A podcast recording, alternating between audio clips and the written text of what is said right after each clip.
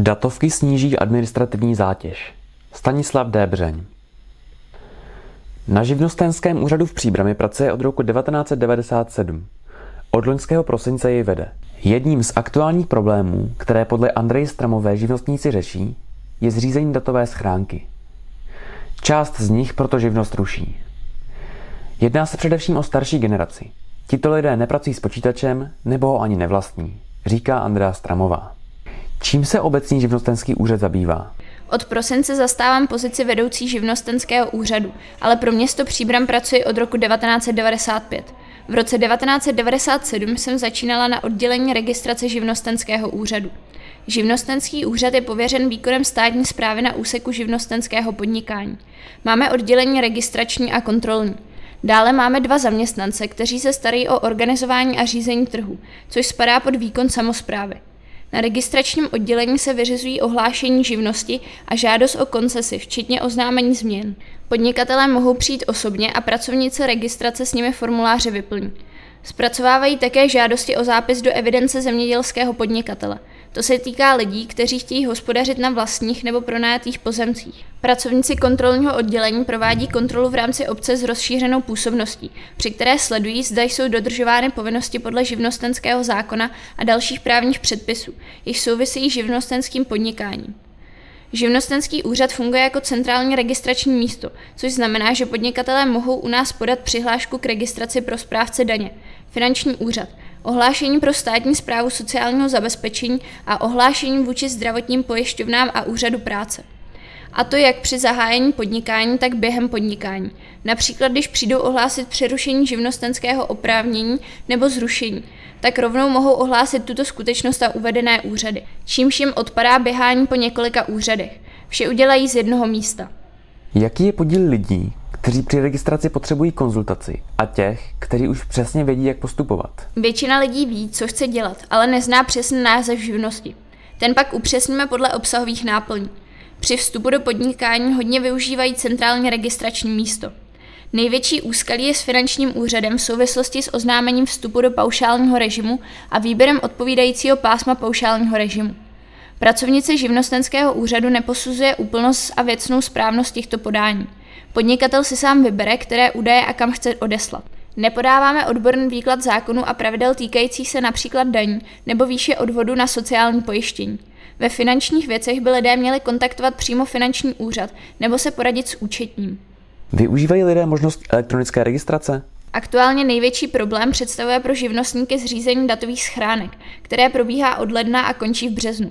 Podnikatelé z toho mají obavy a především starší ročníky nyní ruší živnostenskou činnost. Například v případech, že měli již několik let živnost přerušenou. Podle mého názoru datová schránka naopak přispěje ke snížení administrativní zátěže. Podnikatelé nebudou muset chodit osobně na úřad, ale kdykoliv z domova realizují úřední podání. A nebojí se lidé spíše jiných negativních důsledků? Třeba, že jim dorazí oznámení o insolvenci.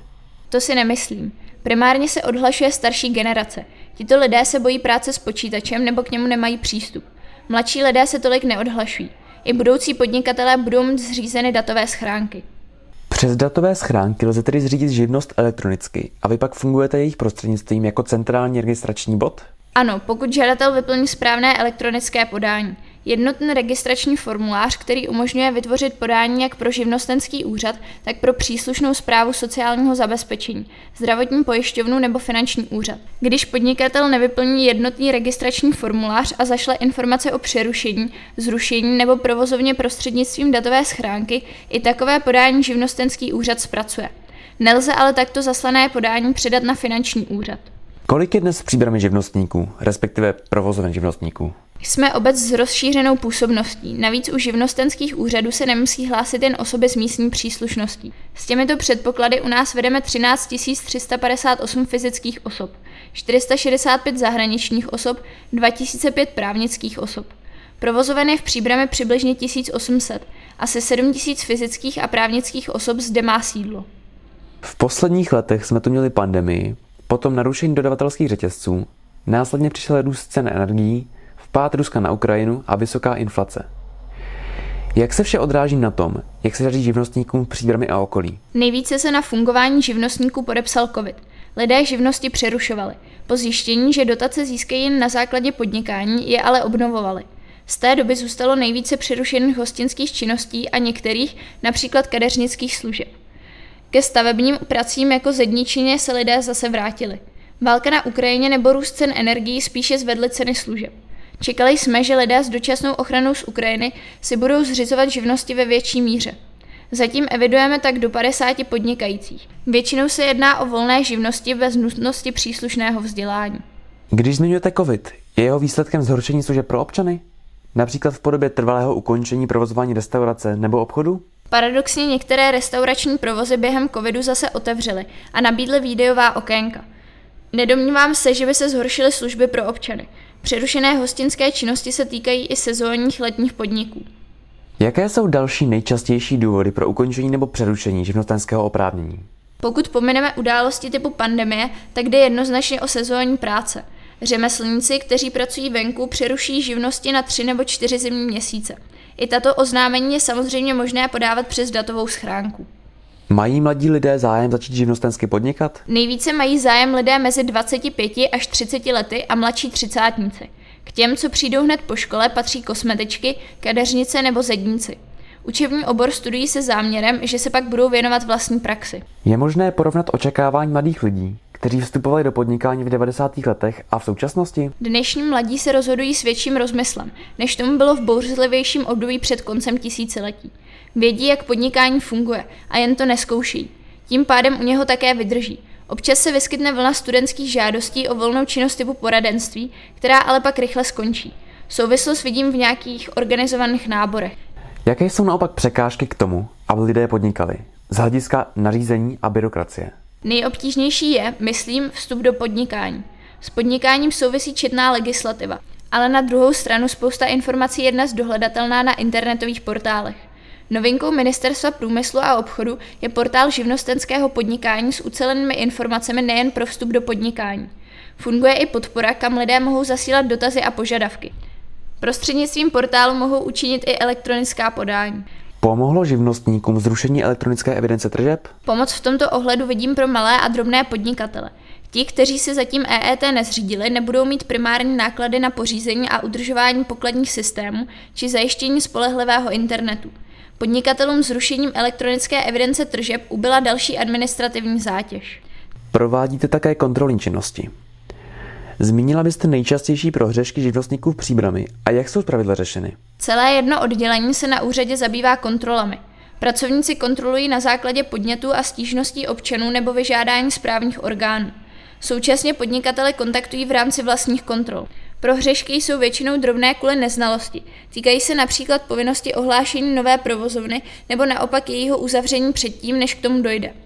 Často jsou také provozovny špatně označeny. Nejčastěji jsou řešeny pokutou na místě.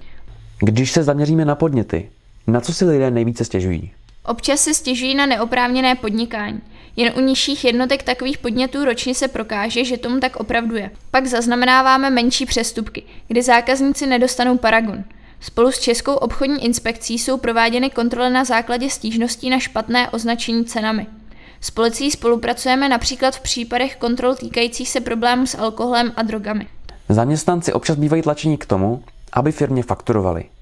Je častý švart systém? To se pohybujeme na poli nelegální práce. Řeší ho zákon o zaměstnanosti. Dozorovatelem je státní úřad inspekce práce a oblastní inspektoráty. Pokud si třeba mladí podnikatelé stěžují, že je zaměstnavatel přijme pouze na IČO, tak je upozorňujeme na hrozbu pokuty, pokud by podnikali způsobem švart systému. Co by podle vás pomohlo příbramským živnostníkům nebo firmám, které by ve městě chtěli podnikat, platit daně a vytvářet nová pracovní místa? Město pronajímá prostory pro podnikání. Důležitými podmínkami jsou pro podnikatele dopravní obslužnost a parkovací místa. Živnostenský úřad komunikuje s okresní hospodářskou komorou a dalšími organizacemi, které pořádají různé akce pro podnikatele. Nejvíce ale podnikatelům pomůžeme podporou při vstupu do podnikání. Vysvětlováním a podáváním kompetentních informací, aby věděli, na co si dát pozor. Živnostenský úřad vykonává činnosti stanovené živnostenským zákonem a dalšími předpisy. Přestože nejsme vykladateli a neznáme podrobně další zákony, kterými jsou podnikatelům stanovené například daňové povinnosti, dokážeme poradit a navigovat, co je potřeba ještě zajistit nebo kam dojít Příbramy a okolí je dost středních a odborných škol. S nimiž navíc mohou podnikatelé navázat komunikaci a oslovovat studenty pro možnost budoucího zaměstnání. Pod živnostenský úřad spadá také organizování trhů. Místní podnikatele podporujeme i pořádáním trhů. 1. dubna se uskuteční velikonoční farmářské trhy s programem pro děti. Naučí se plést pomlásky nebo budou barvit vajíčka. V loni se osvědčila dílnička se sázením semínek, kterou bychom chtěli zopakovat během akce 20. května a připojit další s výrobou figurek. Vše si děti mohou vytvořit zdarma a poté si odnést domů. Snažíme se spolupracovat se školami a organizátory kroužků tak, aby propagovali svou činnost na trzích. Kolik prodejců se účastní příbramských trhů? Evidenci vedeme zhruba 500 prodejců. Jsou mezi nimi i stálice, které jezdí opakovaně. Sortiment prodávaného zboží na trzích vychází z tržního řádu. Například na farmářských trzích se snažíme zajišťovat co nejširší sortiment prodávaného zboží, přednostně místních, regionálních a sezónních produktů přímo od farmářů, malých zemědělců a drobných výrobců potravinářských výrobků. Ovoce, zelenina, domácí uzeniny, pečivo, mléčné výrobky. Poskytujeme i místa k doplňkovému prodeji, například zajímavých potravin ze zahraničí. Tady je nutné označit zemi původu. Farmářské trhy se těší velké oblivě jak prodávajících, tak kupujících. Vzniklo i odpočinkové zázemí pro návštěvníky, stoly a lavice, kde se lidé mohou občerstvit a popovídat si. Jaký je podíl místních podnikatelů, kteří prodávají na trzích? Na farmářských trzích najdete většinou regionální prodejce. Zmiňovaných 500 kontaktů zahrnuje také prodejce, kteří se objevují i na dalších akcích v Příbrami, například na Příbramské svatohorské šalmaj. Všechny informace o sortimentu, který je možné nabízet, kdy trhy probíhají a jak se přihlásit, zveřejňujeme na webu města v sekci Obecní živnostenský úřad. Rádi přivítáme nové prodejce, kteří by si chtěli vyzkoušet prodej na našich trzích. Myslím, že máme velmi příznivé tržní poplatky a přestože došlo k nárůstu cen energií a dalších nákladů, ceny jsme nezvyšovali. Pro letošní rok jsme pro trhy připravili novou přihlášku, kterou lze stejně jako všechny ostatní informace týkající se trhu najít na webových stránkách obecního živnostenského úřadu. Kolik prodejci zaplatí?